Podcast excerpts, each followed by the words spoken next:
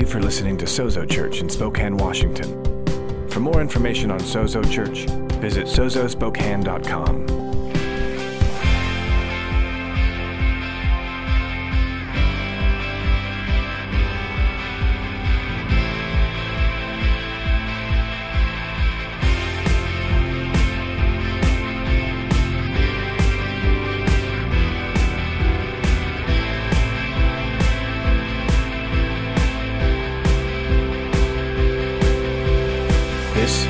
Sozo Church.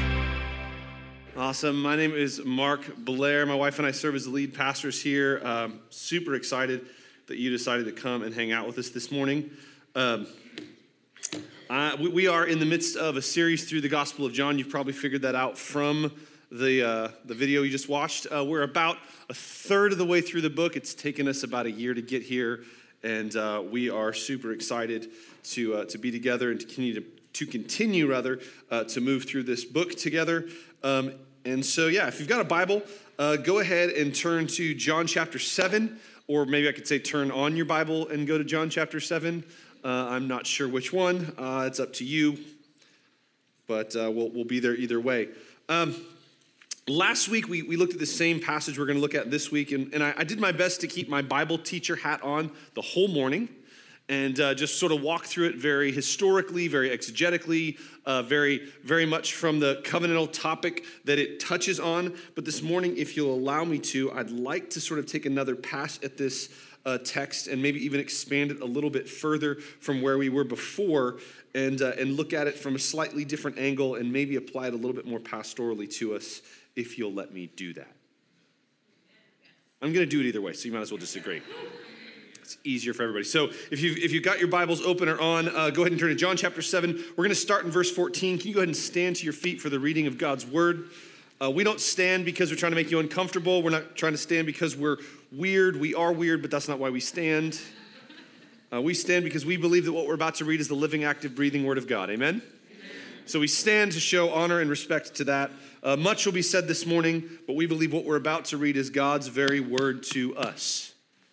And so this morning we're going to read this. Uh, I'm going to read till verse 36, and then I'm going to go ahead and jump to verses 40 and read through uh, the end of the chapter uh, this morning, just because I want to give us a little bit of context uh, more so than we got last week. So this is John chapter 7, starting in, uh, I'm going to start in verse 14. So we'll do this. It says, In the middle of the feast, Jesus went up into the temple and began teaching. The Jews therefore marveled, saying, How is it that this man ha- uh, how is it that this man has learned when he has never studied? So Jesus answered them, My teaching is not mine, but his who sent me. If anyone's will is to do God's will, he will know whether the teaching is from God or whether I am speaking on my own authority. The one who speaks on his own authority seeks his own glory, but the one who seeks the glory of him who sent him is true, and in him there is no falsehood. Has not Moses given you the law? Yet none of you keeps the law. Why do you seek to kill me? The crowd answered, You have a demon. Who's seeking to kill you? Jesus answered them, I did one work, and you all marveled at it. Moses gave you circumcision, not that it was Moses, but the, from the fathers. And you circumcise a man on the Sabbath. If on the Sabbath a man receives circumcision, so that the law of Moses may not be broken, are you angry with me because on the Sabbath I made a man's whole body well? Do not judge by appearance, but judge with right judgment. Some of the people of Jerusalem therefore said, Is not this the man whom they seek to kill? And here he is speaking openly. And they said, They say nothing to him. Can it be that the authorities really know that this is the Christ? But we know that where this man comes from, and when the Christ appears, no one will know where he comes from. Verse 28, Jesus proclaimed as he taught in the temple, You know me, and you know where I come from, but I have not come on my own accord. He who sent me is true, and him you do not know. I know him, for I come from him, and he sent me. So they were seeking to arrest him, but no one laid hands on him because his hour had not yet come. Yet many of the people believed in him. They said, When the Christ comes, will he do more signs than this man has done? The Pharisees heard the crowds muttering these things among him, and the chief priests and the Pharisees sent officers to arrest him. Jesus then said, I will be with you a little longer, and then I'm going to him who sent me. You will seek me, and you will not find me. Where I am, you cannot come. The Jews said to one another, Where does this man intend to go, that we will not find him? Does he intend to go to the dispersion among the Greeks and teach the Greeks? What does he mean by saying, You will seek me and you will not find me, and where I am, you cannot come? Let's go ahead and jump down to verse 40 now. Jesus does some teaching in verses 37, 38, and 39 that I want to come back to next week, but we'll go ahead and jump back down. And it says that when they heard these words, the word that, words that Jesus was teaching, some of the people said, This really is the prophet. Others said, This is the Christ. But some said, This is the Christ to come from Galilee? Has not the scripture said that the Christ would come from the offspring of David and come from Bethlehem, the village where David was? So there was a division among the people over him. Some of them wanted to arrest him, but no one laid hands on him. The officers came to the chief priests and the Pharisees, who said to them, Why did you not bring him? And the officers answered, No one ever spoke like this man. The Pharisees answered them, Have you been deceived? Have any of the authorities or the Pharisees believed in him? But this crowd that does not know the law is accursed. Nicodemus, who had come to him before, and who was one of them, said to them, Does our law judge a man without first giving him a hearing and learning what he does? They replied, You are you from Galilee too? Search and see that no prophet arises from Galilee. Let's pray together this morning, church. Holy Spirit, we thank you for your word. God, we thank you that your word is alive and active. Lord, we thank you that you desire to speak to us. And so we come to you with the expectation to hear you speak this morning. God, both in what we have read as well, Lord, through your spirit breathing life upon what we have read. And so we ask that you would give us ears to hear and hearts to receive, feet to walk in obedience to all it is that you would speak to us.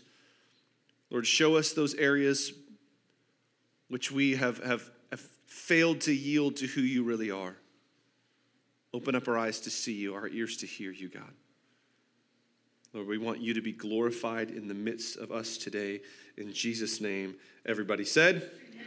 Amen. Go ahead and high five at least six people this morning and grab a seat.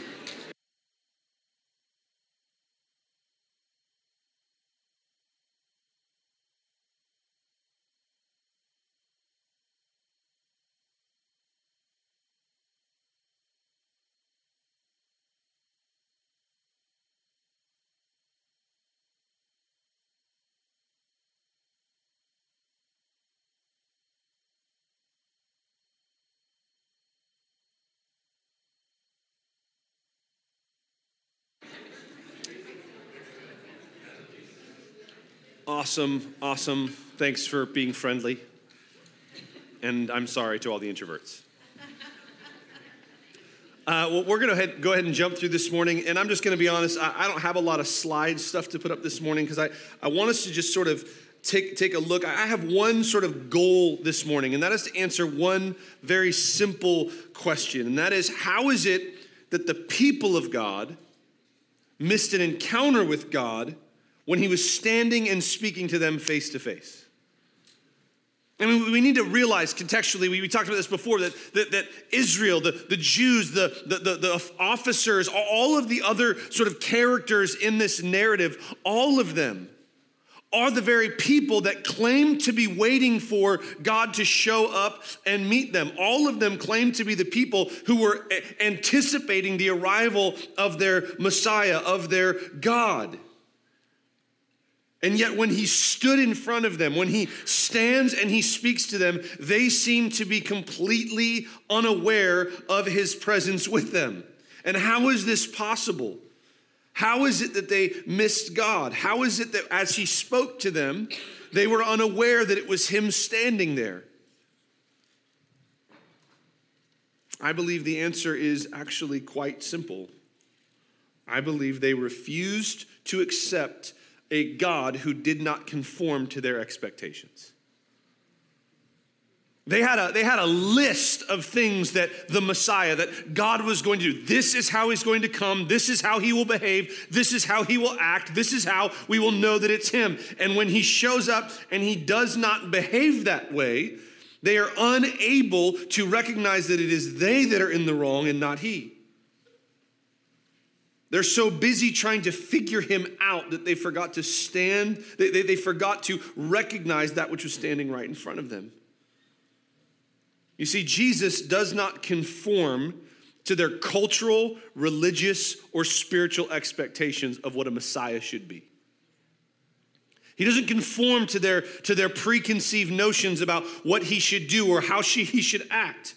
Culturally, he, he doesn't act like the other rabbis. We talked about this last week. That when they say, How has he learned when he has not studied? We, we miss what's going on there because we don't understand culturally that, that it was expected that rabbis would quote other rabbis. They would cite their sources. When they would teach, they would, they would speak about the other rabbis that they were, uh, they, they were trained by. And so as Jesus comes and he's not quoting all these other rabbis, they're, they're confused.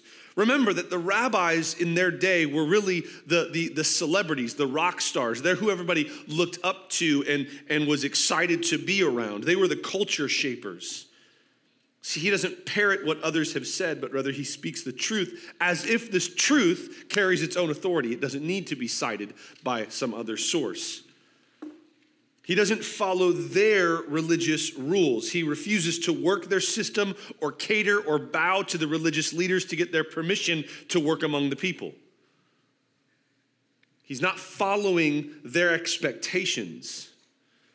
I love this. He, he heals on the Sabbath. He says things that makes everybody run away from him. Jesus stands up at maybe the height of his, his ministry career, the height of his success, and he stands up among them and says, If you don't eat my body and drink my blood, you're all going to hell.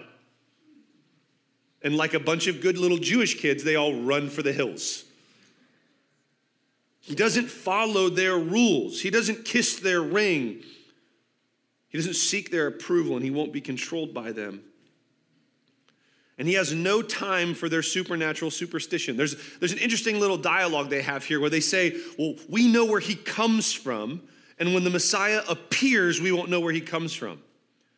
I find this super interesting because they say that, and then later they say the Messiah will come from this certain place, and we know where he's supposed to come from. What's happening here is actually they're, they're blinded to this, this dichotomy they're, they're, they're speaking. Because on one hand, they, they're, they're aligning themselves with just re, with supernatural superstition. There was a rabbinical teaching, a teaching by the rabbis, that when the Messiah appeared, he would, he would do just that. He would appear like some sort of magic trick, puff out of nowhere. He would just appear. And yet they also knew that the scriptures taught that the Messiah would be born in Bethlehem. And so Jesus has no time for their superstitions. He has no time for these little, little cliche things that they're trying to stay, their bumper sticker theology. And so he avoids it.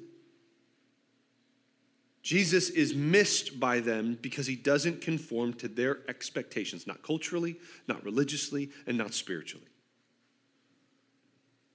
And my worry is this that with the benefit of our hindsight 2020 chronological snobbery, that we'll forget to ask the question how often do we do the same thing?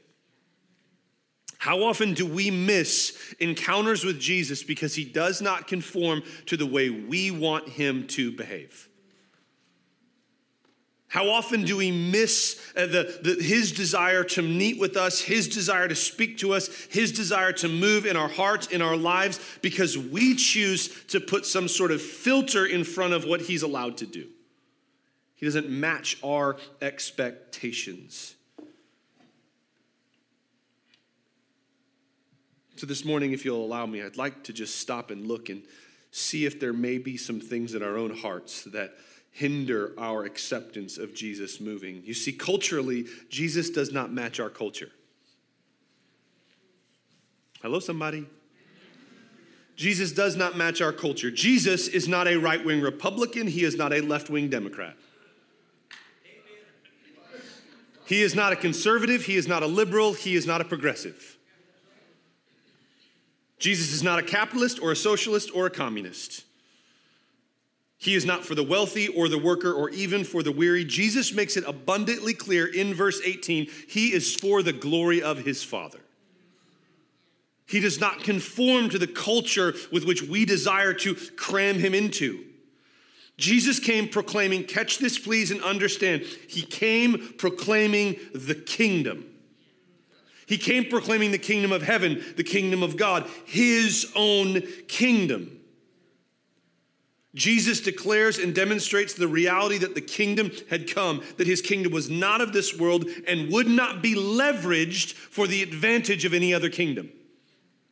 His kingdom comes to rule over all the little kingdoms that we seem to want to make for ourselves. And he comes and he appears and he rules and reigns over all of them. And I want to say to us very carefully as we're about to get into, and we already really are, into a season where we're going to try to leverage Jesus for our benefit. I want us to be very careful and recognize that you can't just sprinkle a little Jesus on whatever you want and make it redeemed.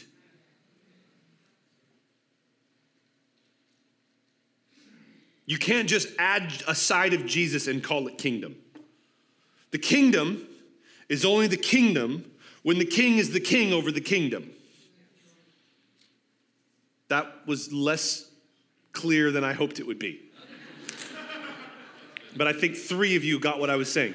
The kingdom is only really the kingdom. The thing that Jesus claims that he comes to bring is only really that when he, as the king, gets to rule over that kingdom. If anybody else is ruling and reigning over the kingdom, it ceases to be. Come on, the kingdom. This is the wonderful thing about the gospel is the gospel is tamper proof because the moment you tamper with it, it ceases to be the gospel. So you can't actually corrupt the gospel. You can just make something that you call the gospel that's not really the gospel.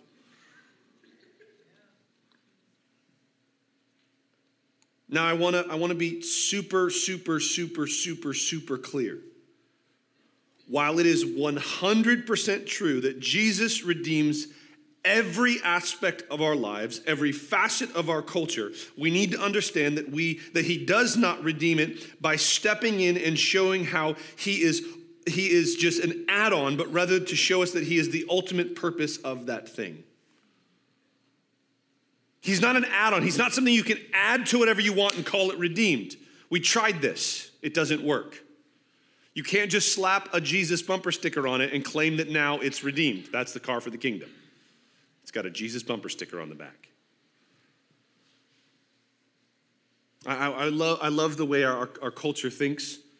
We think that if we drive through McDonald's, supersize our Big Mac value meal, as long as we get a Diet Coke, it's healthy. well, I'm watching what I eat, so I get the Diet Coke.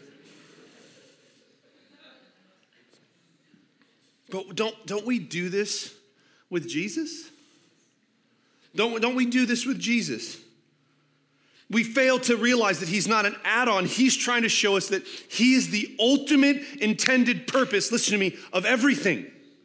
Jesus is the point of everything. We have this saying around here that I, I, am so sad that it's just become a saying, and we fail sometimes, I think, to realize the truth of it. It is all, all about Jesus.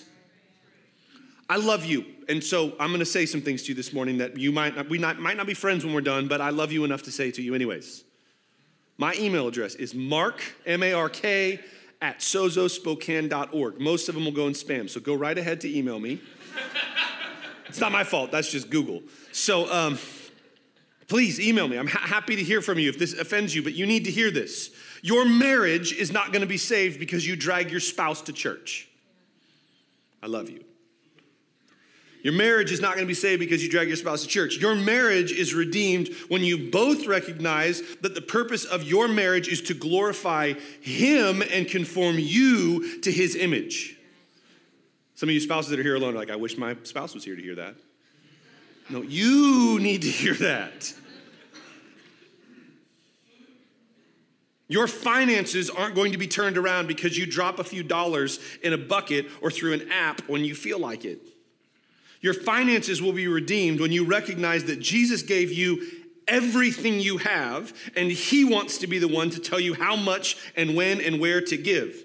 He wants you to ask Him, obey Him, and learn to trust Him, even when the amount He tells you to give is more than you were planning on or even, come on, somebody, comfortable giving. Yeah. Three of you are excited about that. That's awesome. Your business and your job isn't going to explode because you hang a scripture on your wall or add a verse to your website.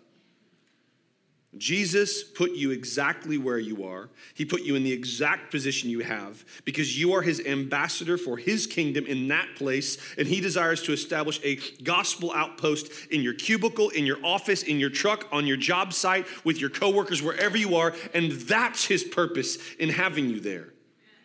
Your kids aren't going to, uh, to behave because you drag them to Sozo Kids or to youth group on, the, on Wednesday nights or because you homeschool them, private school them, or teach them to be missionaries in the public school. It's not going to happen. No, but rather your children will know redemption when your life, every aspect of your life, is ruled and reigned over by Jesus. Do you want good kids or you want godly kids? Good kids won't embarrass you in public. Godly kids will question your behavior in private.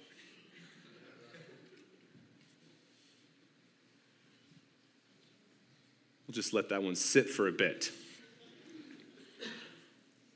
See, Jesus doesn't conform to us culturally, but he also doesn't conform to our religious expectations either. Because, see, Jesus isn't interested in submitting himself to your fundamentalist rule book. He will not conform to your version of how he should look, behave, or perform. And he is not hindered by our understanding of how he should or shouldn't or is supposed to behave. Jesus moves when, how, where, and upon whom he chooses. I love the way Jesus sort of steps in and seems to do the opposite of what they want him to do. On the Sabbath, the day he should be teaching, he heals somebody. And then at this great festival where you would expect him to come and put on a show and heal a bunch of people, he just sits down and starts teaching.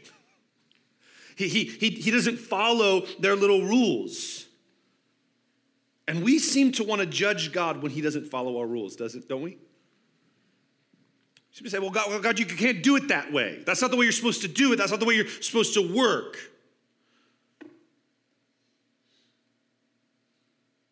We don't like it when he uses or blesses people that we think are unworthy to be used or blessed, which simply goes to show that when we're used and when we're blessed, we think it's because we earned it. No, we're used and we're blessed because he is good, and he is gracious, and he is kind.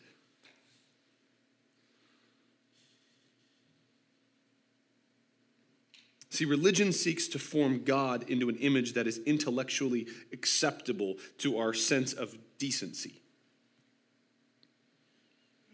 Religion tries to shape God into an image that is intellectually acceptable to our decency. It seeks to make God palatable, to sand off all of the parts that are unappealing or make us uncomfortable. The problem is that what immaturity finds comforting, maturity finds appalling. Don't believe me? There may be some debate over how many months you should breastfeed your children, but there's no argument over how many years you should. Breastfeeding is comforting to a, to a 10 month old, it's disturbing to a 10 year old. Okay? What, what immaturity finds uncomfortable, maturity finds necessary. Come on. There, there's this aspect that we're trying to make God look the way we want him to look. Religion, and by religion, I don't mean true and undefiled religion as it's defined in Scripture, but rather the dogmatic fundamentalist system that our current religious system has built. It builds boxes to put us in, but it also attempts to build boxes for God to fit into. And let me, let me just let you in a secret God will not be put in any box. It does this because it, it's supremely concerned with things being, come on, follow me, decently and in order and trying to keep us safe. Here's the problem God does not define decently and in order the same way we do, and He is not safe. Say, no, no, no, no, brother. The Bible says everything should be done decently and in order. You are absolutely true. The Bible says that everything should be done decently and in order. And God calls decently in order angels who, whose whole bodies, their rims, their spokes, their, their wings, and the wheels, the wheels that make them up are filled with eyeballs. That's in the Bible. Ezekiel says he saw angels and they were winged, wheeled, covered in eyeballs creatures. And God goes, That is decently and in order. In heaven, he has angels, these wheelie winged eyeball creatures, running around heaven, screaming over and over and over again that he is holy. That, that sounds a little bit like an elementary school, preschool nursery to me. Just kids running around screaming the same thing over and over and over and over and over again. God says decently and in order. He has saints just hucking crowns at him and screaming how worthy he is, decently and in order. See, our definition of decently and in order does not fit God's definition of decently and in order. You say, what do you mean by God is not safe? God is not safe. He is quite literally anything but safe. Exodus 33 22 says you can't see his face and live. Leviticus 10, God kills Aaron's sons because they have a flippant attitude toward his presence. And you say, well, well, see, you don't understand. That's the angry, mean God of the Old Testament. The New Testament, God figured out how to feather his hair and pet sheep. Well, the problem with that is God also killed Ananias and Sapphira for lying to the church about how much money they gave, and that's in the book of Acts. God is anything but safe. So here's what I want us to do. Let's let God be God and stop trying to make him conform to our way and begin to allow him to conform us to his way. His ways are not like our ways because his ways, catch this, are better. He is superior. He is beyond. He is better. He doesn't conform to our ways because our ways are inferior to his ways. He also doesn't conform spiritually. See, Jesus isn't limited by your supernatural superstition regarding the way his spirit moves in our midst. Where the religious person demands Jesus follow a dogmatic fundamentalism of intellectual snobbery, the spiritualist demands that Jesus follow the mystical, ethereal, metaphysical, mythologicalness of his emotional, sociological ad- uh, addiction to experientialism. I just want to have an experience. I just want to feel something. And this is, this is the group that says, well, God, Jesus, the Messiah is just supposed to appear here. We were really looking forward to that trick. We hope he does another one. We hope he, we hope he heals another person. We hope, we hope he pulls a quarter out from behind another kid's ear. I hope he makes me feel good again. I hope I get goosebumps this morning when worship happens. I hope they have enough reverb on to really make me feel the Spirit. You see, where the fundamentalist demands that he conform to their mental expectations or rules, the superstitious spiritualist one demands that he performs to their emotional or experiential expectations of his coming. When we think that the truth of the Bible is boring and needs to be spiced up, when we think that we have outgrown the simple truth of the gospel or the good news of the kingdom, when we demand a bigger emotional high from worship, we are in danger of aligning ourselves with this camp. How often do we judge our church experience by how it makes us feel? How often do we, do we gauge it based upon our emotional response? How quickly do we attempt to manipulate the scriptures into agreeing with our desire for some emotional spiritual high? When in reality, all we've done is exchange the old addiction we had to drugs and alcohol for a new addiction to some spiritual high in church services. If we don't get our fix, we somehow leave feeling like we need something else. Really, we've just ex- exchanged one drug for another, but we're ultimately worshiping the same God, ourself. It's funny how we can hide our spiritualism in religiosity or our religiosity in spiritualism too. I, I, question whether or not to even separate these two because in so many ways they're the same thing, just, just the, the, the flip side of a coin. See, worship does not need more or less lights than we currently have. It doesn't need more or less volume, more or less reverb, more or less fog machines, more or less lasers. It doesn't need an organ or a piano, a synth or a drum kit. It doesn't need hymns or Hillsong. It doesn't need any of those things.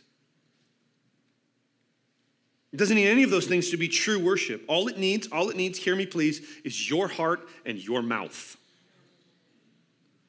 You want to take worship to the next level here at Sozo? You want the next time we gather together for worship to be better than it has ever been? Here's how you do that. You engage your brain, pour out your heart, raise your hands, lift your voice, and declare the splendor, majesty, and goodness of Jesus, and let your emotions be damned.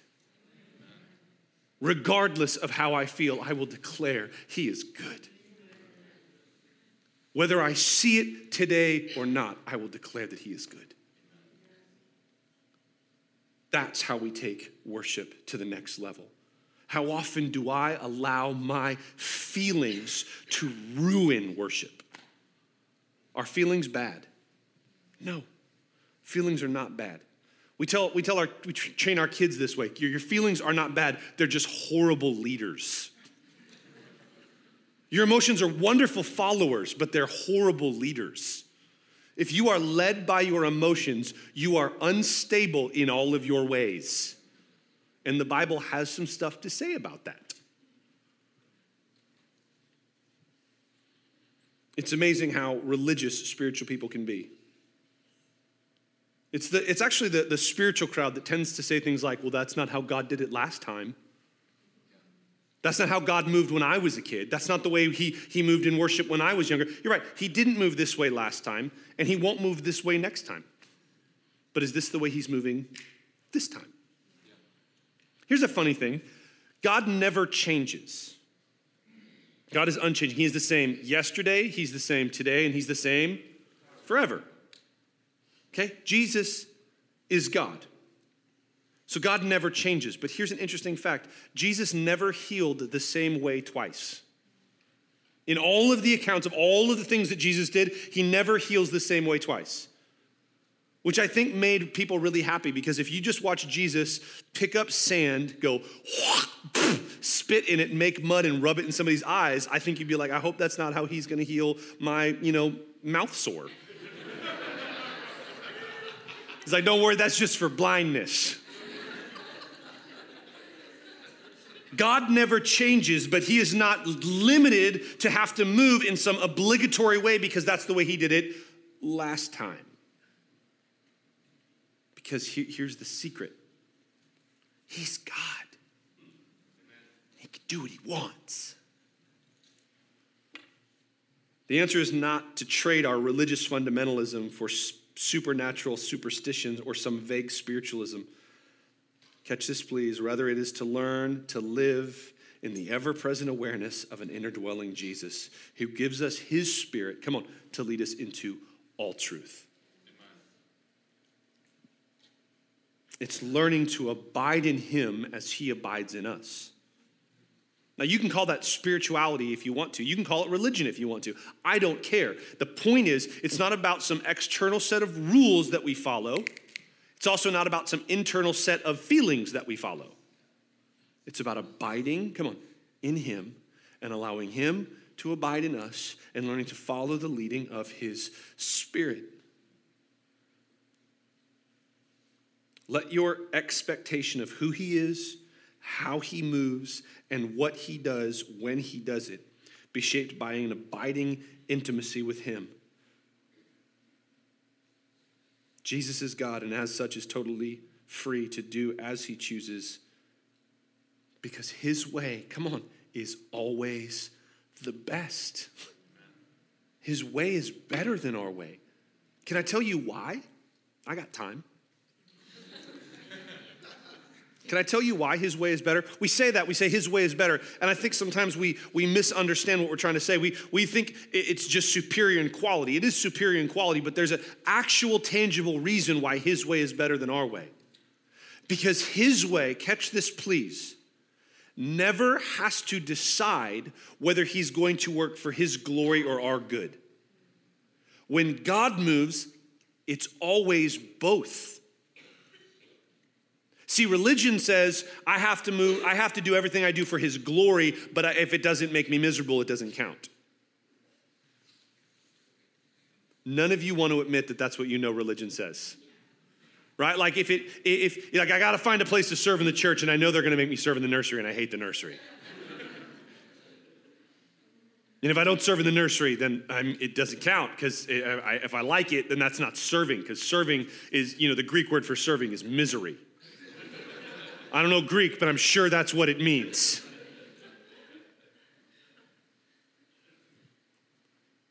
No, that, that.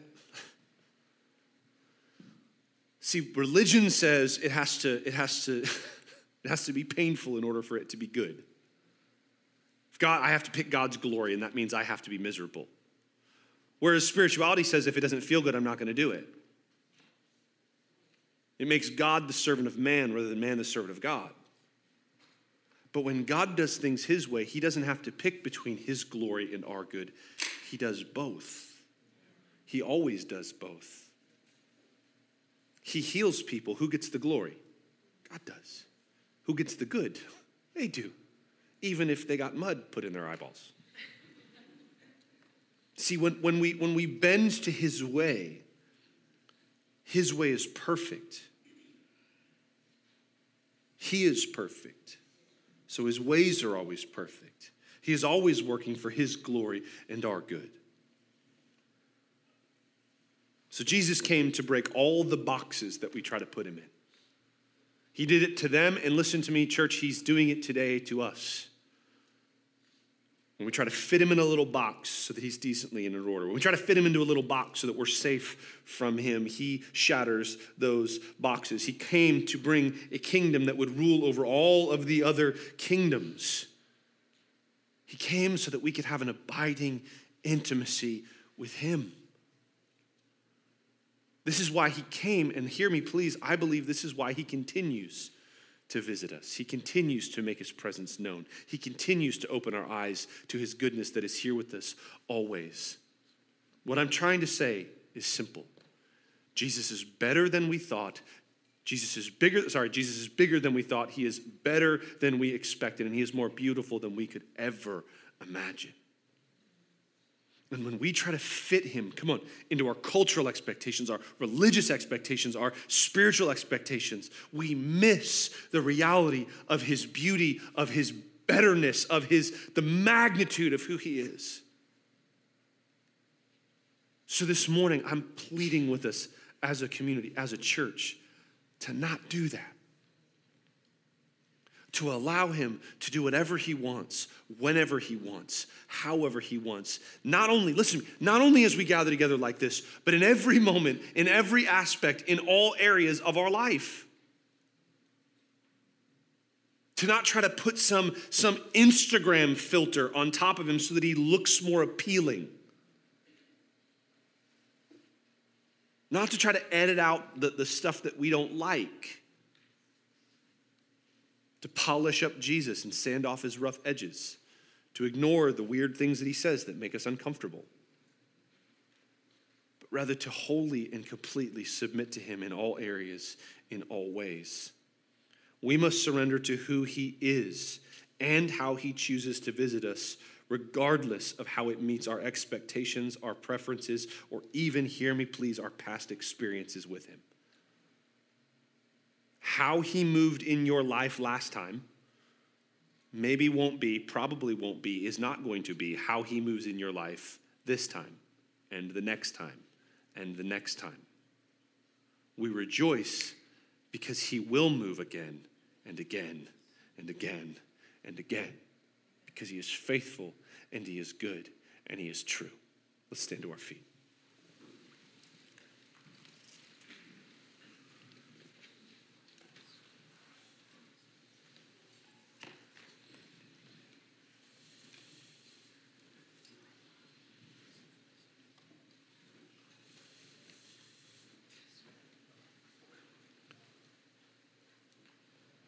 I don't think there's a, way for us to respond this morning other than to simply take some time and surrender to Him.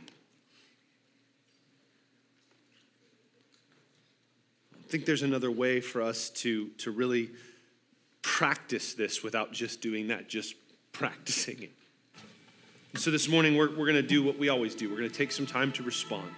We're going to create a space here for a few moments where we are free to, to respond in a few ways. We, we, we've set aside some time for contemplation, to just take some time to, to allow the truth of what has been spoken today to, to go deep within the fiber of your being, to maybe uh, reassess some of the way that you've processed. Maybe, maybe, maybe not all of these things, but some of these, th- these things are, are landing in your own backyard.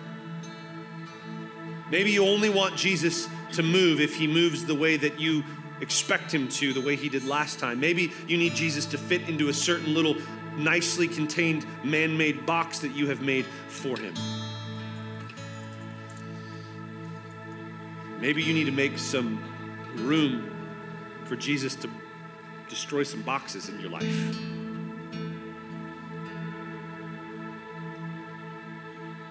Maybe you need to ask Jesus to grant you repentance, change the way you think about Him and about the way that He moves.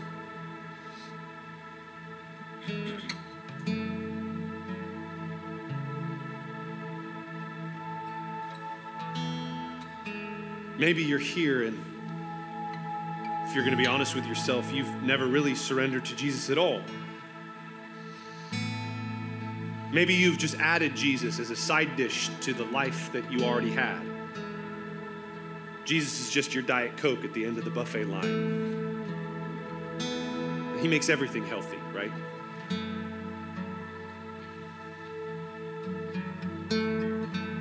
This morning, I, I, would, I would ask you to get honest with yourself, to get honest with the presence of God that is here in this room, and genuinely ask yourself have you surrendered? Or are you just trying to leverage Jesus for your own benefit? Listen, I believe with every fiber of my being, the, the best your life can be is surrendered to Jesus. But I don't surrender my life to Jesus so he makes my life better.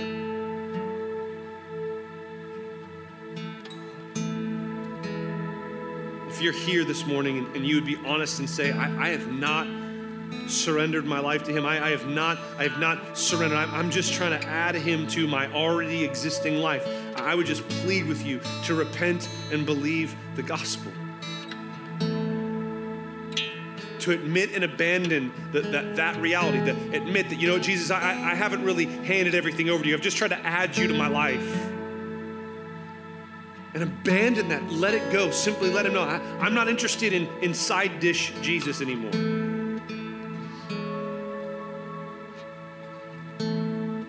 Put all of your faith, come on, in him.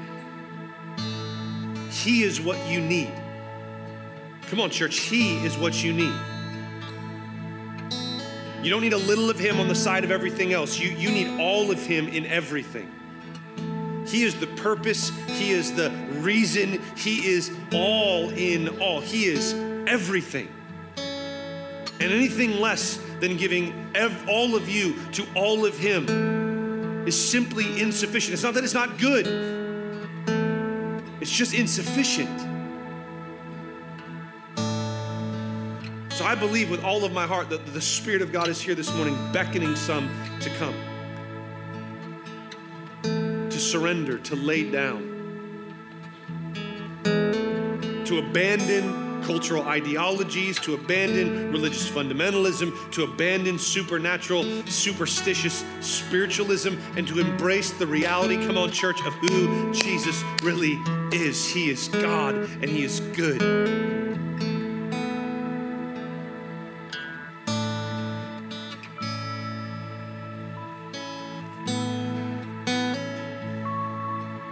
So we celebrate this moment, we, we respond this moment through contemplation, through confession. We also respond through communion. We've decided as a, as a community of people to remember the means by which we are able to have this abiding fellowship with Jesus. It is simply and solely based upon the full and final and finished work of Jesus.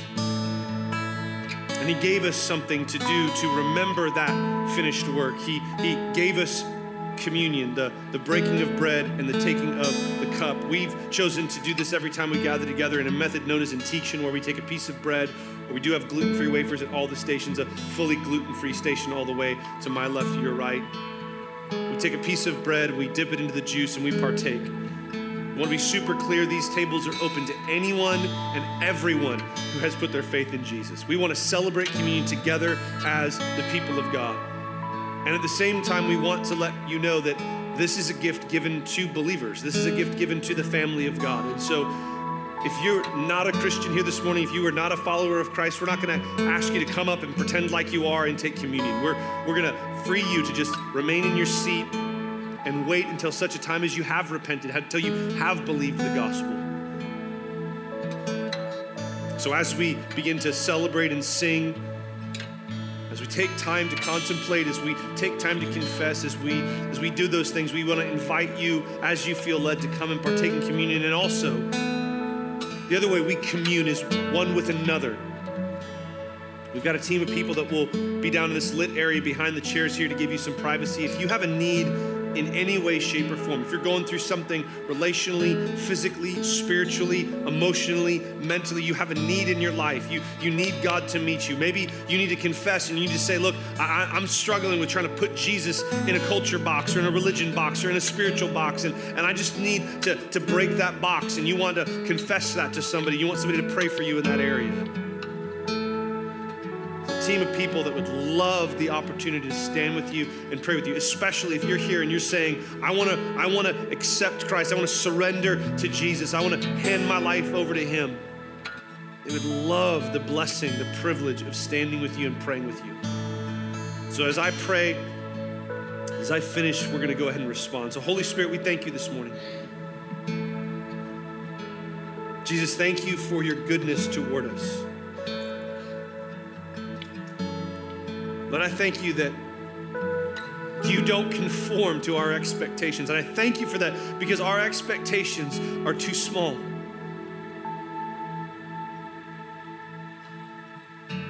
Our view of you, our, our, our little drawing of what we think you should look like is so inferior and so pathetic compared to the reality of your beauty and your holiness and your worthiness and your majesty and your splendor and your power and your authority. Thank you for not, not coming down to our level, but rather lifting us up to yours. So we ask one more time, Jesus, for you to open up our eyes to see you. Give us hearts that will respond to you. Transform our lives. Grant repentance to some today. Touch hearts today. Shatter boxes today. Rule and reign this day and every day for the good of all people and the glory of your name. Church, let's respond to the Lord.